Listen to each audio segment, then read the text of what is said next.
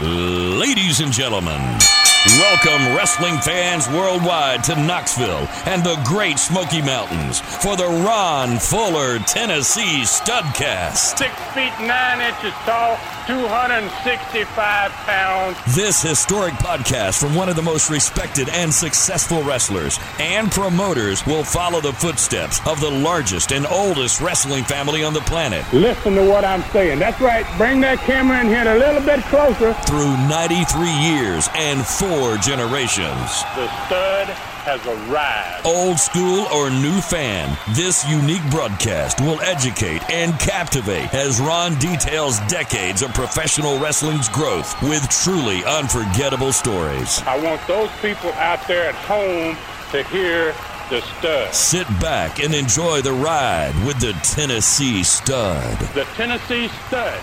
You will learn that name. You will remember it. And now, The stud is here. All right, here we go, folks. Welcome in. It's David Summers.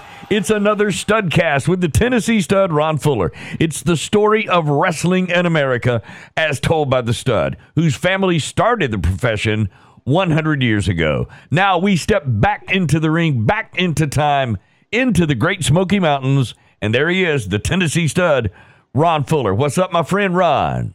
Oh, geez, man. Uh, same old, same old, man. A little bit cold weather here, kind of cloudy today, but uh, still beautiful. Uh, being in the mountains is a great place. And, you know, I hadn't had to deal with any snow yet. And I'm sure people up north are probably laughing about that, you know. Uh, but, uh, you know, for us southern boys, uh, you know, uh, that's a little more difficult. But uh, uh, been doing uh, just fine, man. Uh, happy, happy to be alive. Uh, blessed by the good Lord to be here, man. Yeah, the great Charlie Daniels used to say, "Man, ain't it good to be alive and in Tennessee?" Well, uh, listen, Merry Christmas because we're very close to the holiday, and I know all of our listeners are getting ready and they're getting ready to settle in for a wonderful Christmas weekend, and we hope they'll take the Studcast with them. All right, you ready to do this thing? Yes, sir, my man. I certainly am. Uh, you know, uh, uh, looking forward to it. Actually, this. Uh, I hope fans are going to like this one. It's going to be a different format today than what it usually is, and uh, so uh, we're gonna we're gonna co- cover the rest of the the year of 1977. Man, end up getting into 1978 on the next one. All right, so we want everybody to know that this will be the last Studcast that we record this year in 2021. Today, we're going to be doing a review of Southeastern Wrestling 1977. So we are going back in time. It had been a record year in a lot of ways, and you're going to tell us all about it. So let's get right to it. All right, uh, you know, uh, uh, I kind of want to uh, remind everybody before we get into it uh, that uh, you know we're like you said we are not going to have one of these. Uh, first time in four years, and I hope everybody's going to forgive me. But I'm going to take a little break here, and and uh, we're not going to have one for uh, December uh, 29th, which is next Wednesday. Stud, some you- people get their some people get their studcast on Tuesdays now. Yeah, do you think you deserve a break? Come on. Oh, geez, man. four uh, you know, years, I don't come know on. if I deserve it. I'm going to take it. Yeah, you got to take it. You got to get right? it. Yeah. you know, been four years, and I guess you know, uh, not missing the broadcast in four years. I guess I'm pretty much entitled to do one. So uh, yeah, don't don't be expecting one, everybody, next week on the 29th. Uh, but uh, we're going to come back on Wednesday, January 5th, and we'll be starting into 1978 on this next one. And uh, I'm really looking forward to it because we're going to kind of get to do something I've, I've been wanting to do, Dave, uh, since the very beginning here. Mhm. We're going to kind of sync up 1978 with uh, uh, 2022. Uh, so when I start, uh, when we start to do this one, uh, the next uh, Wednesday on January the 5th, the Mhm. next one that you're going to hear, number 231, Right. uh, we're going to be talking about the card of January the 1st, 1978, which is going to be exactly 44 years to the week. Okay. Later. That's cool. Okay. you Wow. know? So, uh, and then uh, hopefully we're going to be able to kind of keep that uh, keep that going every week as we break it break things down weekly, and uh, we should be able to uh, maybe stay 44 years exactly, uh, maybe from here on for a long, long ways. So, um, really looking forward to it, and uh, we'll talk about it a little bit more later in the show. Uh, we'll mention this again for fans. Um, so, uh, I guess uh, you know I want to talk a little bit about the Southeastern Rewind, man. Uh, hey, yeah, let's do that. What's going? Okay, what's, the- what's going and- on? Well, you know, uh, you know, it's it's really kind of on fire, man. This this uh, YouTube channel now, and uh, visited by thousands of fans every week. Gosh, uh, really, really, it's just kind of it's mind shattering. It's boggling, man. Uh, you know uh, that what's really happening. The last week alone, records were set for the first day views for both the Continental and the USA TV show. Wow. They both had first day records. Uh, wow, big, big audiences right off jumping on these TV shows, wanting to see them and then really enjoying them. And in fact, uh, I'd like to discuss one of those shows on today before when we get started here, before we actually get into the finals, uh, final days of 1977. I want to talk a little bit about uh, the Continental TV show number eight that's on the uh, Southeastern Rewind channel on YouTube right now. And uh, this one contained one of the biggest angles probably ever worked in wrestling, man. Uh, and I'd like to go into some detail about it. And I want to do that, especially for fans that have never seen any of these Continental shows. And I know there's a lot of them out there watching them. That this is all new to them. They've never seen it. And uh, and I want to kind of set up the angle that we're going to work on that the Continental TV show number eight. I want to set it up for the listeners today, especially those that don't know what happened between me and Bob Armstrong between, say, the years of 1970, 76 when he started wrestling for me Mhm. and on into the 80s. Uh, so, you know, uh, we're going to do a little bit of that on the opening of it here, you know, and uh, let's just get her started, man. Uh, Bob Armstrong and uh, my family partners, uh, we opened up Southeastern Pensacola Territory in 1978. Uh, and that's the second southeastern territory at this point uh, in our time frame. And we're going to be talking about that some later in the program here, obviously today. But uh, Bob Armstrong, my family partners, and I, uh, we all moved down there, 1980. So, and when we opened that territory in 1978, we were still living. I was still living in Knoxville. Bob was living in Knoxville some, and uh, his family lived in Marietta, Georgia. So I was a heel when we started the Pensacola territory, and Bob was a babyface. And most of the time, he was my opponent. Uh, week after week, uh, that's kind of how we built that territory from the very beginning.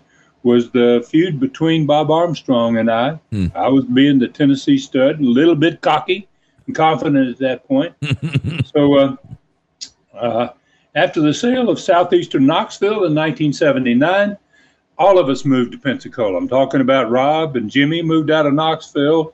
Uh, Roy Lee moved uh, into Pensacola. We all went down to Pensacola to live. Bob Armstrong, same thing. Left Marietta for good, brought his family, came to Pensacola. So uh, basically, uh, I turned babyface in the late, probably the late part of 1980 down there in Pensacola. Now, Southeastern is closed. There is no Knoxville wrestling. So Southeastern now is based in Pensacola, Florida at this point. Mm. And uh, Bob and I basically in by 1980 had buried the hatchet, and we were finally back, both being baby faces as we had been during most of Southeastern's Knoxville years. hmm So in 1981, my brother Robert was starting his first.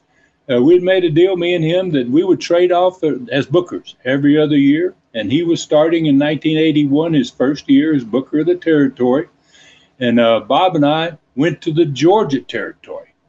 We left at t- the Pensacola, uh, went to Georgia, and uh, we wanted to go down there, basically to be seen on that that uh, satellite channel, the WTBS, Ted Turner's satellite station, Yeah. because you could be seen all over the world.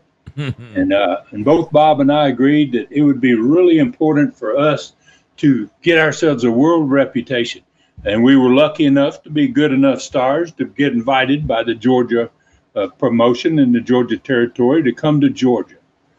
So uh, so we were, we came back in the fall of 1982. We had been there a while. Bob was there longer than I was, but uh, Bob had really got a lot of great exposure. And uh, And when we came back, it was my year to do the book. I took over the book from my brother, and uh, we worked uh, what most historians regard as probably the biggest and best angle ever in southeastern history. Uh, and uh, after uh, 17 years as a top baby face, uh, Bob Armstrong had been a baby face for his entire career. He's going to turn heel and uh, and right in about the December of 1982, and uh, this angle that uh, that started it all, uh, basically between me and Bob, and the families, all came out of this angle. And wow, boy, people were shocked by this one. Nobody expected this one. I can tell you that. And uh, the one and only time in his life, Bob's going to be a heel. And uh, the way it happened was he's refereeing a world championship match between me and Ric Flair. We wrestled in Mobile, Alabama, in front of 10,000 people in the auditorium there, big old beautiful round building. And uh, I had Flair beat with my Fuller leg lock in the middle of the ring, an unbreakable hold. And all of a sudden, Bob, who's the referee, starts dropping elbows on me. and uh, then him and Flair get really carried away, and uh, they drag me around and uh, they put the figure four on me. Uh, Bob puts the spinning toe hold on me. They Bob jumps off the top rope on my knee. I mean, uh, they tear my knee out. They go they go crazy, and um, I end up with my third knee operation after this match. Wow! And basically, I retired, uh, and I took my wrestling tights and boots and and I took them to Dothan, Alabama on crutches after getting my surgery, and I gave them to Charlie Platt, and I said, "I'm done. You know, I, I, I can't go any further because, gosh, I just did not expect it, man. Uh, Bob and I had been so close, you know. So Bob became as hated, maybe, maybe more so than I was hated as a heel when we first went down to southeastern Pensacola in 1978. And uh, wow, did he heat up his bad boy image, man? he started smoking cigarettes on TV. Are you kidding? yeah, yeah, he'd light up a cigarette on TV with Charlie oh Platt. Charlie be coughing, and you know, what are you doing, Bob? You know, oh, he was he was a bad he was a bad boy, man. Hmm. he grew himself a mustache. Then he's yeah, oh yeah, he grew a mustache. He's smoking the cigarettes, and he was on there constantly bragging about his girlfriend named Fannie Mae Titwiler. which was, which was, uh, you know, I, I, don't know if there ever existed a real Fannie Mae Titwiler, but you know, that's what he says her name was. Yeah. And everybody knew he was a married man, and he was not only a married man, but he was married to one of the most wonderful women that you ever met. Man, her name was Gail. Mm-hmm. I mean, you know, so he's just, he's just, wow, he's just really taking it over the top, and. Uh, and at the same time, he's terrorizing his own sons who were starting in the business, especially Brad. And uh, they, none of them turned heel. They were all remained baby faces. And uh, he even slapped Brad on TV one day. So, uh, wow. I meanwhile, now at this point, I'm sitting at home. I got my knee in a cast uh, for for months, months rehabbing from the third knee operation. And I was watching old Bob week after week on Southeastern TV make an ass of himself every Saturday. It's like, wow. but he was really had some heat. They hated him. I hated him watching it. I was like, God, uh, Bob, it's unbelievable.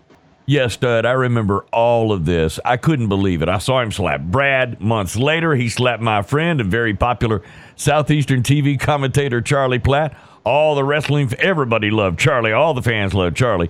I remember you had gotten well by then, and you came you came out of retirement to get even for Charlie Platt.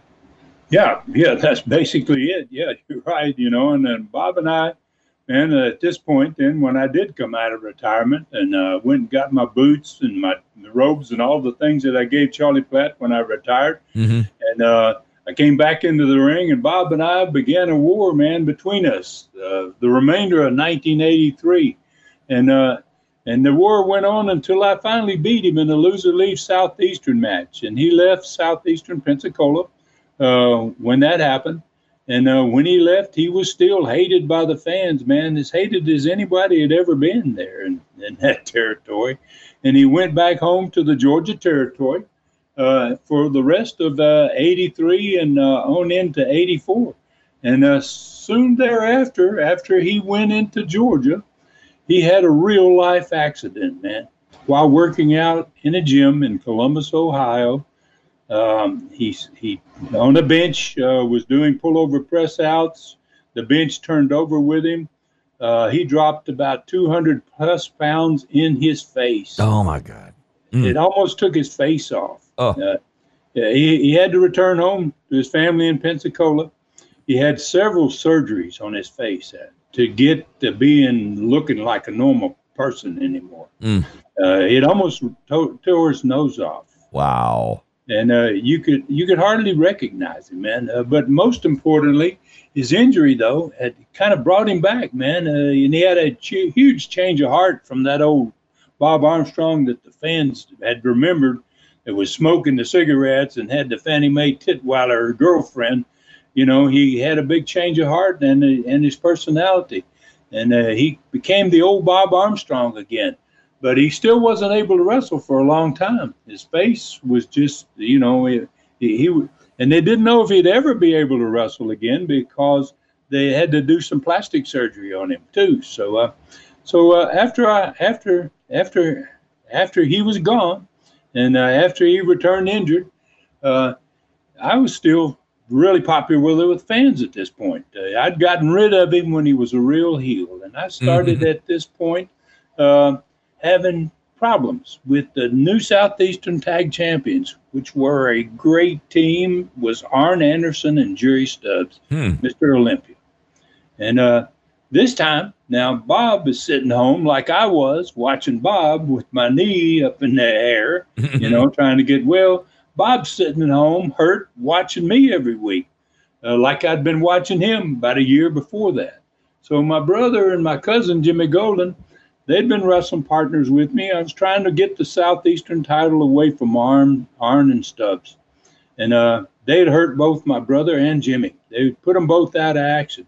So I started bringing in some of the best partners in the wrestling world to get my hands on that southeastern on those belts. Mhm. And uh, I brought in everybody from Ted DiBiase to Andre the Giant to be my partner. wow. I mean, I, I pulled out all the stops, man. But gosh, they seemingly couldn't be beaten, man. I mean, they those two boys were just fantastic as a team. And uh, then Bob Armstrong, finally well at this point, he started sending these videos to me at TV, asking for my forgiveness and to be my partner. And uh, you know, he did a lot of them from a gym, you know, and showing how strong he was and uh, what great shape he had gotten himself back into. And uh, he was constantly on all of them, begging me to forgive him, basically, and to let him make up for what he had done so wrong to me many years earlier in that Ric Flair match, in which he cost me the world championship. Uh, continually, at each video, week after week, asking, uh, you know, take me back, Ron. You need the help. I'm the guy. All that stuff. Hmm. And you know, he he just kept saying, I, "I'm going to help you beat two of the most hated heels in southeastern history," and that's what Stubbs and Arn Anderson were. hmm So he was obviously very convincing to all the fans. And, you know, for week after week, as I ran through some of the best talent in the world as my partners, fans everywhere just kept asking me, why don't you let Bob Armstrong be your partner? Yeah, see, and I saw those videos coming from him every week, Stud.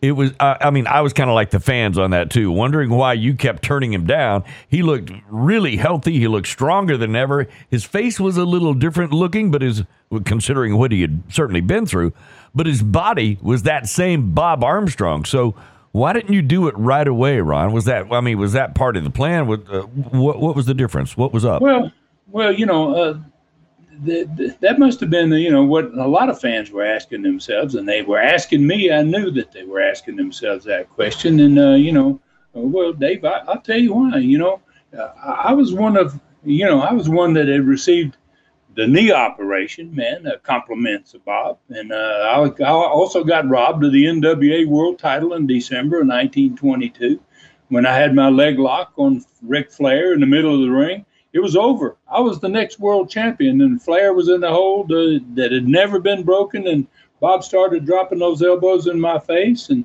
it's pretty hard to forgive that. You know, I should have been the world champion, man, and and I would have been if it hadn't been for what he pulled on me, and uh, and I would have been one of the most famous wrestlers of all time, but not for him.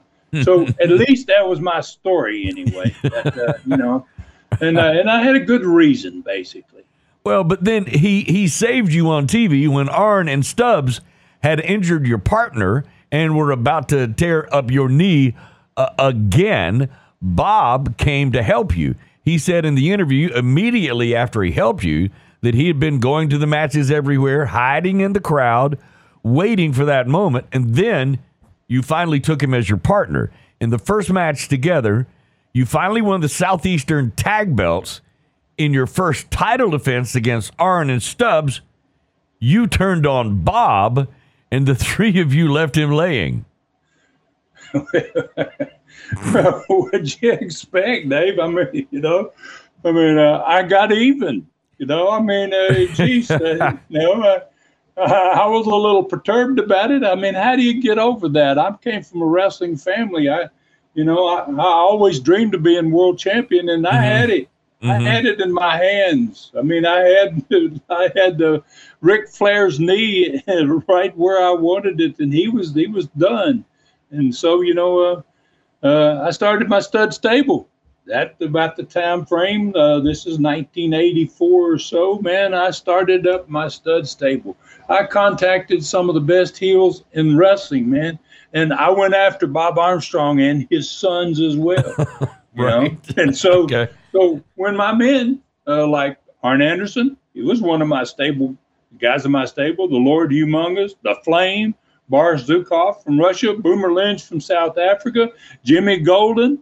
You know, when when all those guys couldn't get it done, man, I put on my trunks myself, man. I went out there and did it myself what I needed to do. So, you know, that kind of rewinds us back to about 1985, Dave, and the beginning of Continental Championship Wrestling, back to the first territory TV and wrestling. It was recorded live and from a major arena and hosted by the great Gordon Solie. Uh, takes you back to my stable and that we'd been trying to get rid of Bob Armstrong for a long time. back to the Continental TV show number 8 mm-hmm. the last one uh, that has this really powerful angle on it that finally gets the job done. So uh, Bob Armstrong lost the loser leaves Continental match, the match of the decade basically, and he ends up gone. And uh, you know these fans are these fans uh, have an opportunity to see what happened, man, what actually happened back in 1985. Okay, so I have to admit it was pretty diabolical, Ron. You used your brother to get it done. He had never been a heel in his 16 year career, was the former Georgia championship tag partner with Bob Armstrong in 1972 and his friend for almost 20 years, right? Yeah, that's right. I mean, pretty good plan, actually. You know, uh, Jimmy and I, we set him up really good. We challenged him to a loser lead match in the steel cage. We made the deal so sweet. We said, look, if you and your partner lose, just the guy that loses has to leave. But if either me or Jimmy lose, we'll both leave. Well, you know, how's he going to turn that down? And, uh, you know, we pretty much figured that he's going to turn to Rob, you know, mm because Rob had not ever been a heel in his life, mm-hmm. you know, and had been Bob's friend for 20 years. And, you know, he was probably going to think that, hey, if I get Rob to be my partner, it's going to make them mad. It's going to upset them. And they're going to, that's going to give me an advantage, a psychological advantage. They're not going to be thinking like they should be. And I'm going to get a win and they're going to be gone. And uh, you watched those two shows on, on YouTube, didn't you, Dave? Actually, Ron, I did not. I actually watched it live in 1985 on WTVY TV4 in Dothan, Alabama. Everybody in that part of the country was watching those Continental TV shows, and I was one of them. So that was my story. Well, you know, I'm sorry. It, it might have taken a little time to tell this story, you know, and uh, and uh, and uh, and I'm glad to hear you were watching it originally, man, in 1985. And uh, I know a lot of people are watching it now, and uh, in 2021. And, uh, you know, I, I just want to let the fans know the history of that Continental TV show, number eight, from 1985, because that TV show is only the beginning of what's going to become a wild ride for wrestling fans, man, on the on the YouTube channel. Mm-hmm. Uh, not just back in those days, but uh, because it is now on the YouTube, the, these future shows are going to be a wild ride for today's fans that have never seen any of this. Can you imagine? Uh, you've seen it, uh, but uh, a lot of these people watching this on YouTube are going, "Wow, what is this? What is going on here? So right, you know that's right. kind of the reason I wanted to explain this today, of uh, kind of what's going on to let those people that maybe haven't seen it uh, become aware of it. So just want to let everybody know. Uh, uh, better cinch up that saddle not tight out there, everybody. Continental TV's ride mm-hmm. is going to be the one of the best, man. Uh, the next one,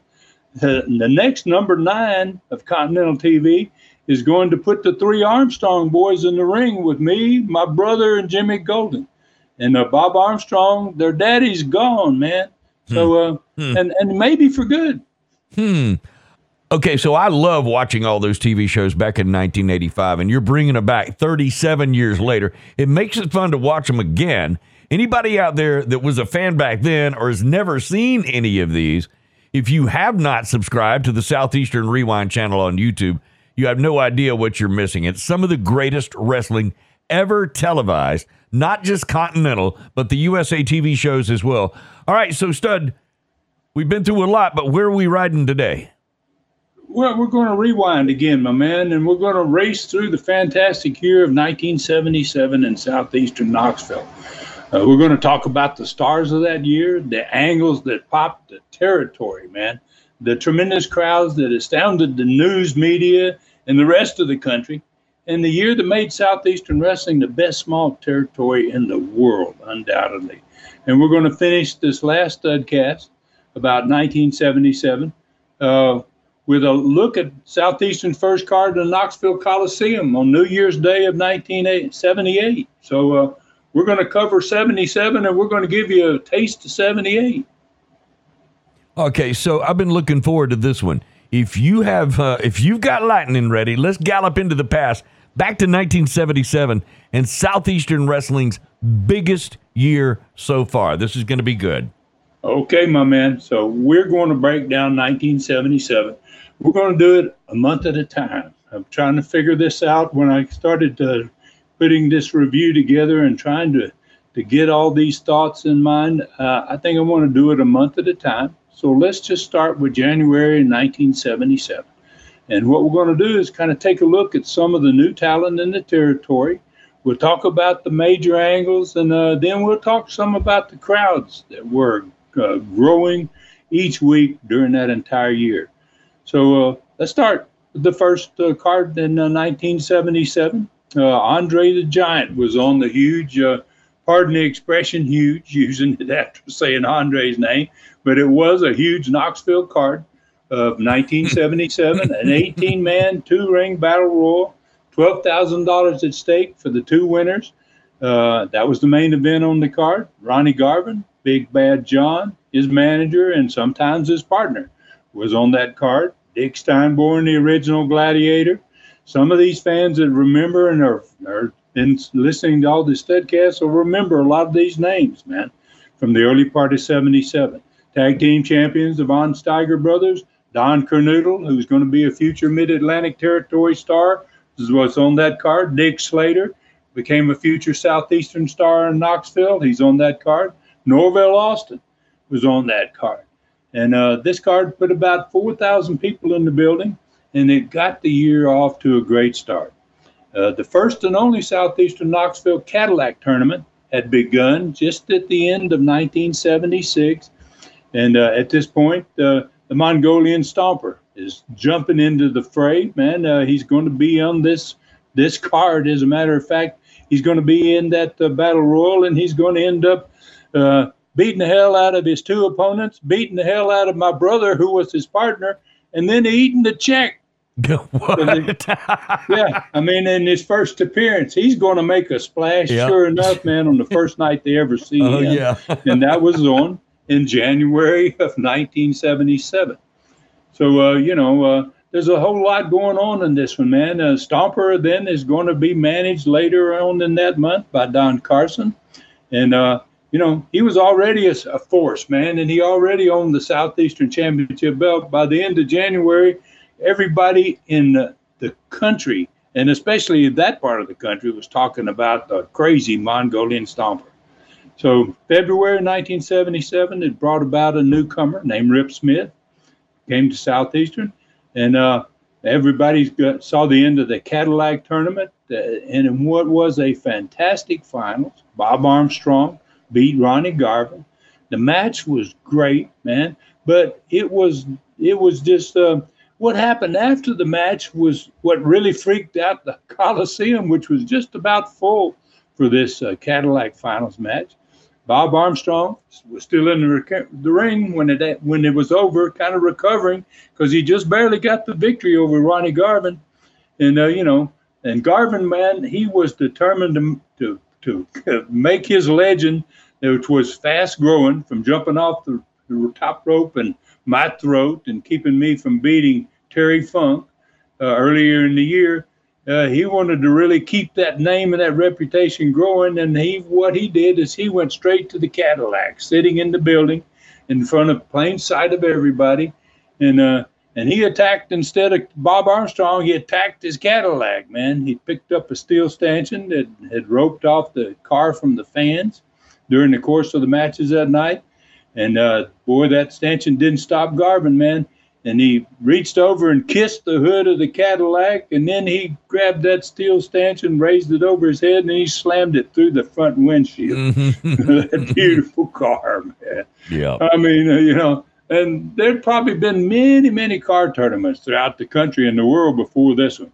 But I don't have any doubt this was the very first time a loser one of those Cadillac matches or car matches intentionally went over and tore up the car that he lost.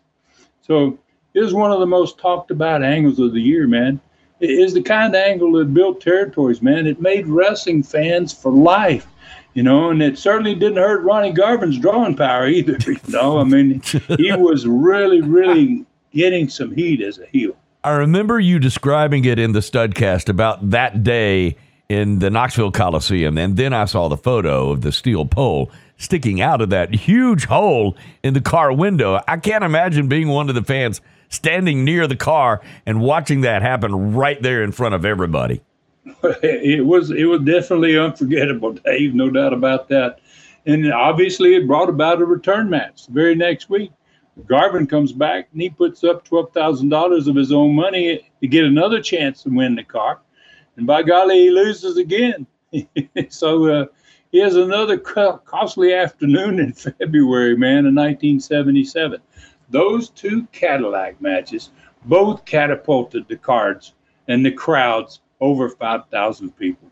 I mean, uh, both of them started putting a huge crowd in that Coliseum, and this was the beginning of 77. So March, man, came roaring in like a lion, uh, and it came with it was a bunch of new talent, man, newcomers. Ricky Gibson showed up. Mike Stallings came in. Jerry Stubbs made his debut there. These were all young guys, but they were all great wrestlers, and they were all destined to become stars.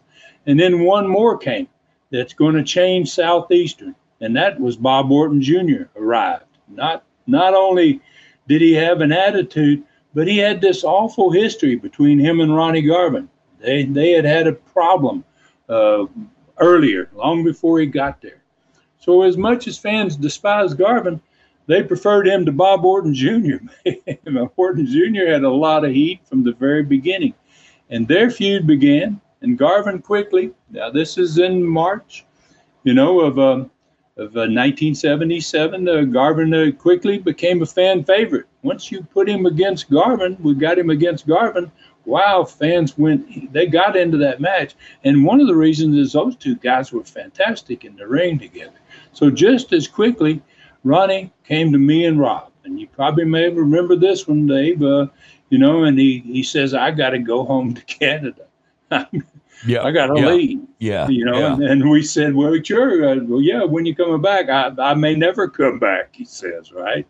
So, you know, so, you know, in four, in four short weeks there, Garvin moved from being a top heel to a top baby face. And then suddenly he's gone, period. He lost to Orton Jr. in the loser leave Southeastern match. And uh, my brother and I thought we'd never see Ronnie Garvin again. So April of 1977 rolls around, and that month was built around the arrival of the NWA, the new NWA world champion, Harley Race. He was coming in at the end of the month. And before he got there, another guy shows up, a newcomer, man. Uh, that uh, and uh, wow, what a star he becomes! Tony Charles makes his American debut in Southeastern Wrestling, and uh, along with a great tag team from the Memphis side of the state, Tommy Wildfire Rich and Superstar Bill Dundee start showing up. Uh, and that invasion from Memphis is beefed up by Jerry the King Lawler, who's going to show up at the end of that month uh, in April, and uh, and another great heel. And huge bonus for Southeastern, Terry Funk, who was just rocked the building, man, in uh, October of 1976 when he wrestled me for the world title. He comes back. Uh, and I wrestle him the week before Harley Race is defend the title, and whoever wins that match is going to get the shot at Harley, and I'm able to win that one. So all this led up to maybe the greatest card in Southeastern, and probably the state of Tennessee's history, no doubt. Uh, two world title matches. Uh, this was on April 27th, the end of the month. Two world title matches, five title matches, and all on one card. Two of those five championship matches came out of that group of stars from Memphis. Uh, and it drew a reported 6,300 fans.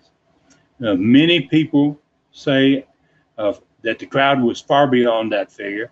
Either way, it broke the all time Coliseum attendance record for a sports event. That record still stands 44 years later. They've never drawn more people for a sports event in that building Wow. than that. And it was the event that was talked about around the world uh, and started uh, Southeastern's reputation as the best small territory anywhere.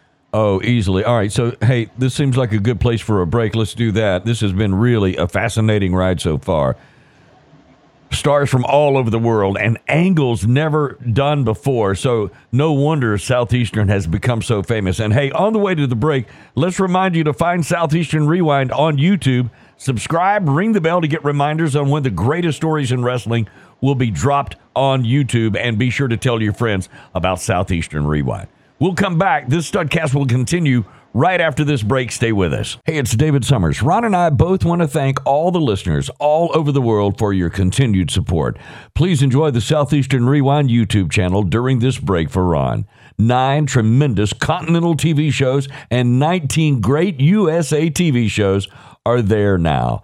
13 fantastic stud stories, from historical to hysterical, are there for your enjoyment. The last eight Studcast are there too. An original Southeastern Knoxville TV show from 1978, Dory Funk Jr. and Terry Funk, original interview, never before heard from the 1990s about the future of wrestling, and so much more. Subscribe now and enjoy your holidays, and thanks. All right, everybody, welcome back in another Studcast with the Tennessee stud, Ron Fuller. I'm David Summers. All right, Ron, my guess is we are riding into the summer of 1977. Well, you're right again, my man. Uh, you know, uh, we're going to be into May of 1977 now. And uh, it was the first time in the month of May that every event we had was in the Coliseum. Normally, we were always out there in Chilhowee Park, but we're having such a good year in 1977. We stay all the way through May out there in the Coliseum. Southeastern was on fire, man, not just in Knoxville but in every city where we went, the buildings everywhere were just too small. Selling out every building, every night, in every town we went to. Uh, just wish we'd had a lot bigger buildings back in those days, man. Uh, a lot of people were getting turned away. So uh, Bob Orton Jr. Let's just go kind of go back to what was happening in the ring uh, in May of 1977. Orton Jr. He, he was continuing his impressive run of winning loser leave Southeastern matches. He had run off Ronnie Garvin. Uh, now he ran off Jimmy Golden in the month of May of 1977. And on that same night, the first week in May, uh, a masked man arrived on the scene and called himself Mr. Knoxville. Uh, Bob Orton Jr. complained about it on TV the next day. It had been about five weeks since uh, Ronnie Garvin had lost, mm-hmm. and he complained about uh, how much this guy looked like Ronnie Garvin, uh, and uh, and he and then he picked up on the fact that and this guy likes to jump off the top rope and wrestlers' throats. You mean how many guys would like to do that? You know, right? so you know, but the fans didn't seem to mind. You know, they were glad to see him back. Man, they they were really happy about it. So Mr. Knoxville's first night, okay, he went up against a Mongolian Stomper, who was the guy he was involved with that, that got him into the loser leave match the following week after that match with uh, Bob Orton Jr., which was about five weeks earlier than the time frame we're talking about and uh, and he was a favorite again. He came back, Mr. Knoxville, Ronnie Garvin. He's a favorite again. His first night back, but uh, you know he didn't wrestle Orton in that night. In fact, he didn't wrestle Orton in that entire first month that he had come back. And uh, in the same time frame, I had another shot scheduled Harley Race in June after the time limit draw I'd had with him on April 27th in that all-time record crowd at the Coliseum. Terry Funk returned again in May, two times. He came once to wrestle me in a Texas death match, and that filled the Coliseum again. It was around 6,000 people again. And uh, then uh, he came back uh, two weeks later after that to team up with the Mongolian Stomper to wrestle me and my brother in a tag match that filled the Coliseum that night. so it was during that time frame that Mongolian Stomper changed his manager it had been Don Carson from the very first time that he came there by himself the first night, but then Don Carson took it over his management. And then all of a sudden, in May of 1977, the flamboyant, gorgeous George Jr., man, entered Southeastern. So Bob Armstrong and Jerry Lawler during that month kept swapping the Southern Heavyweight Championship belt as they wrestled in both Memphis and Knoxville several times in May of 1977. My grandfather in Jerry Jarrett's territory over there was extremely hot, like Southeastern, but not as hot as Southeastern. Tennessee wrestling fans on both sides of the state, man, they were seeing some of the greatest wrestling in the world. And then in the middle of the state, where you had Nick Gulas, a promoter, they weren't seeing anything worth a crap. Know, it's just it was a strange state, man, in uh, May of 1977, what was going on in Tennessee. So we continued our longest Coliseum run yet. We wrestled on into June of 1977. Uh, Mr. Knoxville became very unhappy uh, because this big junk lumberjack named Joe LeDuc arrived in Southeastern the first week in June. And uh, and he was uh, this this lumberjack was uh, very upset about his brother uh, being hurt, put out of wrestling by Ronnie Garvin and Bob Orton Jr. when they were Mid American Tag Team Champions in Kansas City. You know, so Mr. Knoxville uh, he abandoned. you know, he, the first night he's booked, uh, you know, the Joe LeDuc rides, he's booked uh, with a partner against uh, Mr. Knoxville and Tony Charles. So, uh, you know, Mr. Knoxville's very unhappy about this, you know, and then the next week, uh, Mr. Knoxville, uh, he leaves Tony Charles in the middle of that match. He wants nothing to do with Joe LeDuc the first time they are ever in the ring together, and he avoids him entirely, leaves uh, Joe, uh, Tony Charles in there by himself. And then the next week, Mr. Knoxville shows up in a huge tag tournament that's for this held up Southeastern Tag Championship. A great tournament. Got the Kangaroos from Australia. Uh, great, great tag teams from all over the world. And uh, Mr. Knoxville shows up with a partner uh, for that tournament, and guess who that is? Bob Orton Jr.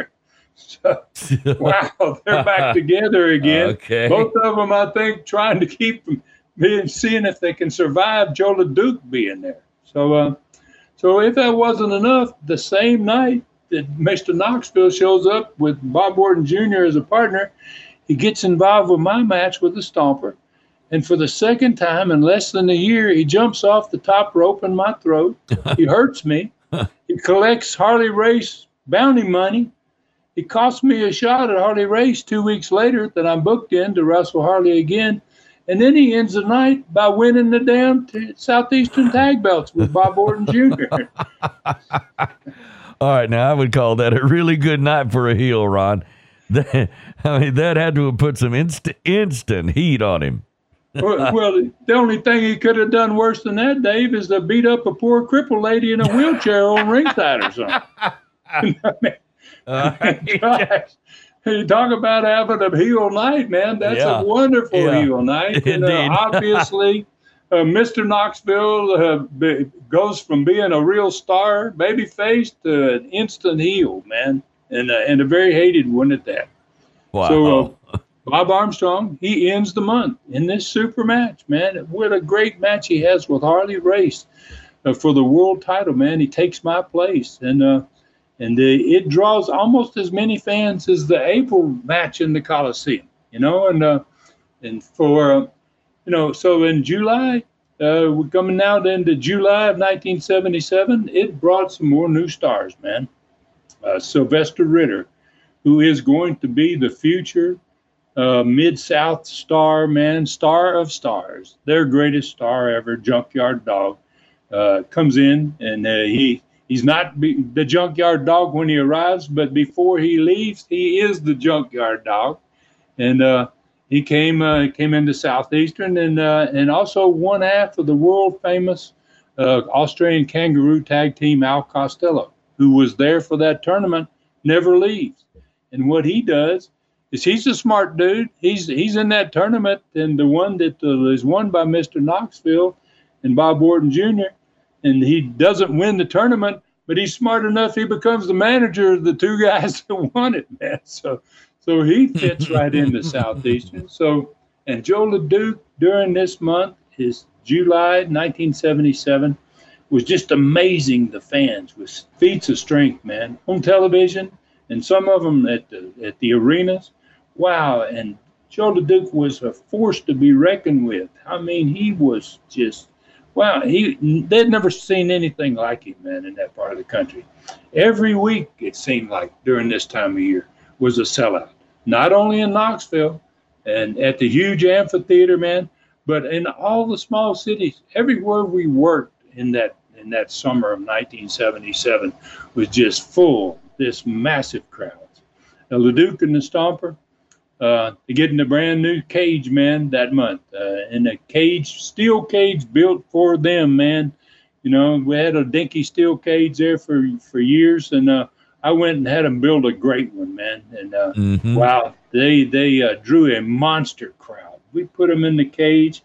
They drew an absolutely monster crowd. Actually, the new Southeastern attendance record uh, was broken that night in Chilhowee Park's amphitheater. Wow. Proved to be the largest uh, crowd ever for Southeastern, bigger than the Coliseum record. Wow. Wow. So, uh, August of 1977, uh, Roy Lee Welch, another one of my Welch cousins, uh, besides Jimmy Golden, uh, he made his debut in August of 77. Joe LeDuc and the Mongolian Stomper Man that entire month gave the fans some of the bloodiest matches in wrestling history. Every Friday night of that month, those guys were just beating each other up big time. Uh, in the month of August 1977 came that legendary blockbusting angle and took place on TV over a two week period in August of 77. Fans nowhere else in the world, other than Southeastern Wrestling, got to see anything like that, man. Uh, it was another of those moments that made territories great and believers out of people that had said many times before that wrestling isn't real. And uh, wow, they watched that, they couldn't say that no, never again. Joe LeDuc paid the price for it, man. Uh, spent days in the hospital, and he had pain in his neck probably for the rest of his life. Uh, and, and we talked about it after he was released from the hospital. I told him how sorry I was, man, for what had happened to him. And he instantly, when we talked about it, reminded me that he was the one that insisted. He wanted to do it. And that him, it was him and the Stompers' idea, that it was not my idea. And, uh, and that I did everything I could to stop him. But, uh, you know, but then he ended up saying he was never going to regret it, though, you know. And he said he considered it to be one of the greatest things he had ever done in the ring because nobody else is ever even going to try it again. you know? it's let's do it. Nobody will ever try it even, you know? Yeah. And, you know, he said, you know, Ron, he said, all those people that said it ain't real and all that stuff, he said, I silenced all those people, all those critics. And, and, uh, and none of them, none of them ended up being a believer, man, after they saw that. Uh, and he said it only took a single second, man, to make believers out of people that never would have believed. And he goes, no one, he said, is ever going to be able to take that away from me, Ron. Oh, and I, you know, yeah, uh, great conversation, man. It made me feel made me feel somewhat better, man. Yeah, yeah, but but as you said, at what cost? Because it stayed with him really forever. So for those that have never seen this literal, literally block busting event with a real sledgehammer on the heads of the Mongolian Stomper and Joe LeDuc. It happened in 1977 on Southeastern TV. You have missed one of the defining moments in wrestling history. And I tell you, Ron, lots of people have they've seen this thing, have said it's one of the best angles ever in the sport. But in my opinion, nothing I've ever seen uh, is not going to touch this. It just doesn't come close. well, you know, uh, uh, I had to agree with you on that part of it, you know, and I had a real, real, real hard time feeling proud of it because Joe got hurt. Mean, uh, you know, but uh, yeah. But what Joe yeah. said to me afterward, man, is kind of the only thing, man, that allows me to deal with what happened in August of 1977. Yeah, yeah. And that makes me want to move on quickly to September of 77. Uh, you know, we were doing some big crowds in Knoxville, obviously, the entire year.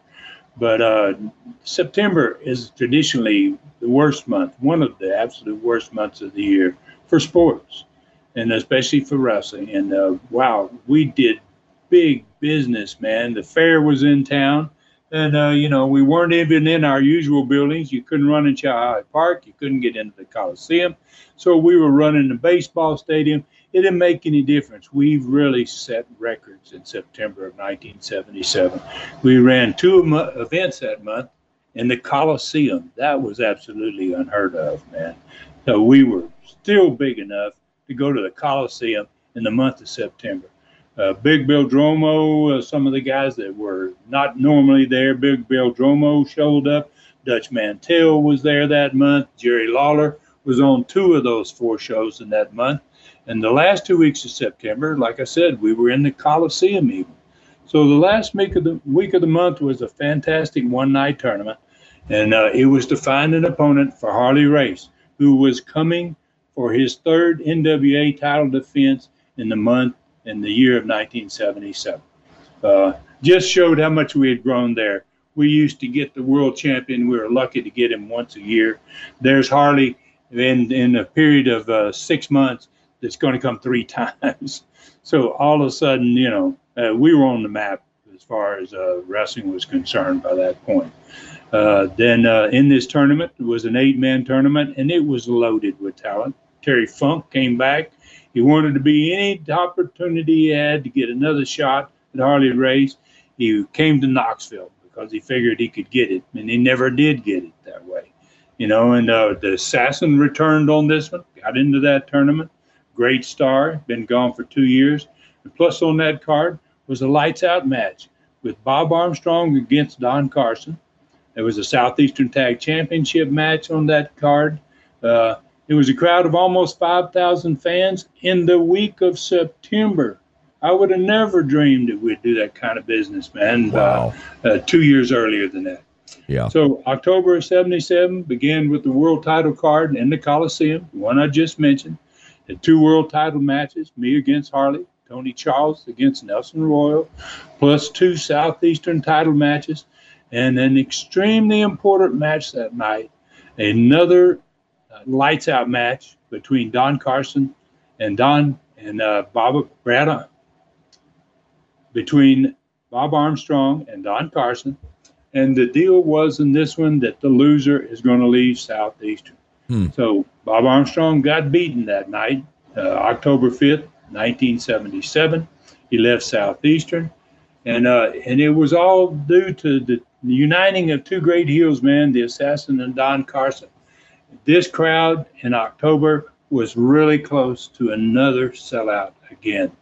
Uh, a newcomer in that same month of October named Ronald Pope, uh, who just happened to be Bruiser Brody before he came became Brody, uh, was on a couple of cards that month. So you know we had a young Bruiser Brody in in southeastern uh, that month too, and it was by far the best October we'd ever had.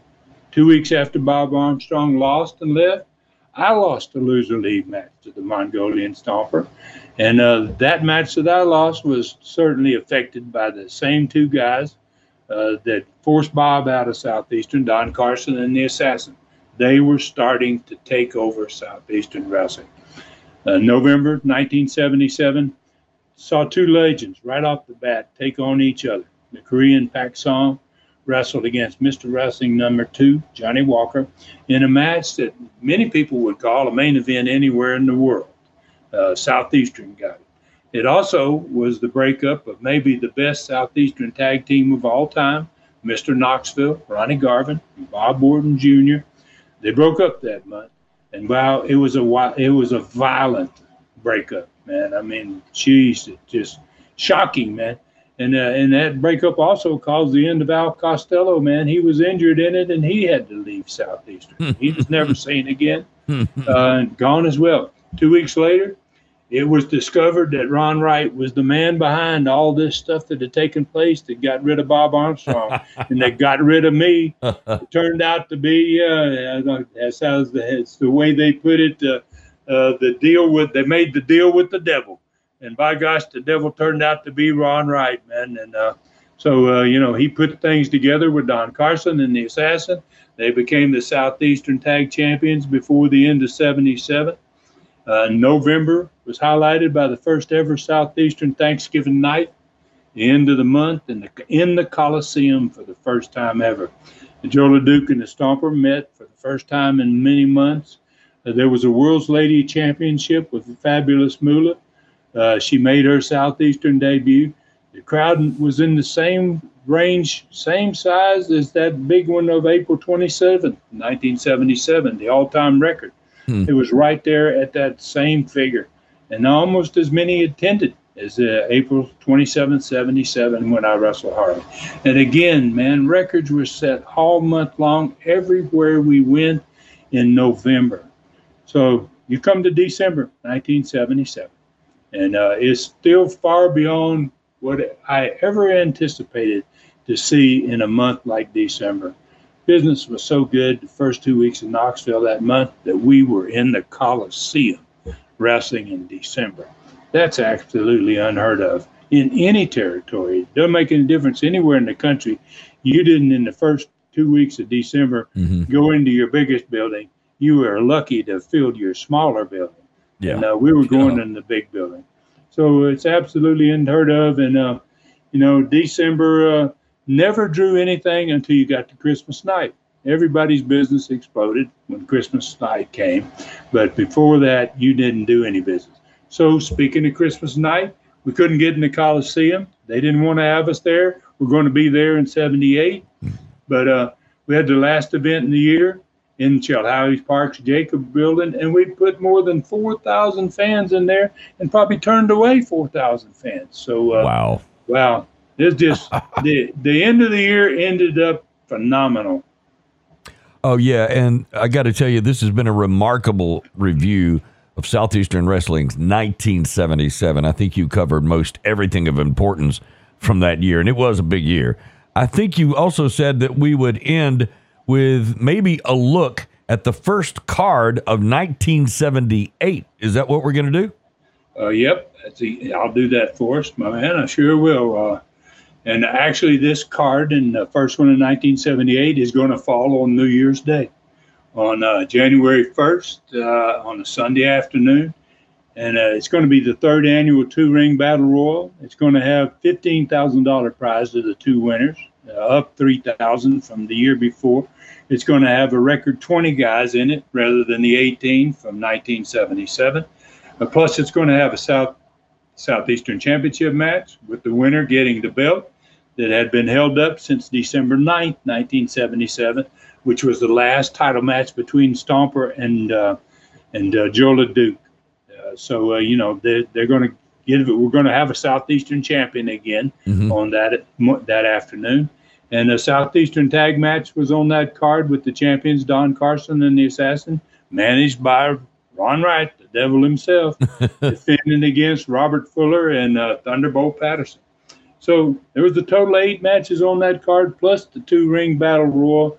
It was a heck of a way to start off your 78 Oh no and kidding! that one I got to go ahead. I'll throw in the crowd. That one is at six thousand. wow.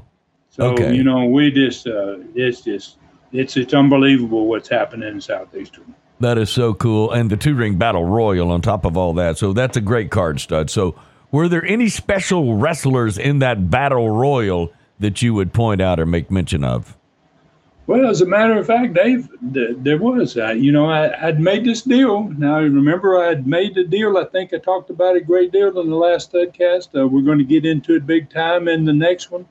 Uh, I'd made the deal and I'd bought Gulf Coast Wrestling from Lee Fields. And, uh, and I had brought in on this card, this first one in 1978, some big names that I'd never seen work, but that I'd heard of because I'm looking for talent for my second territory.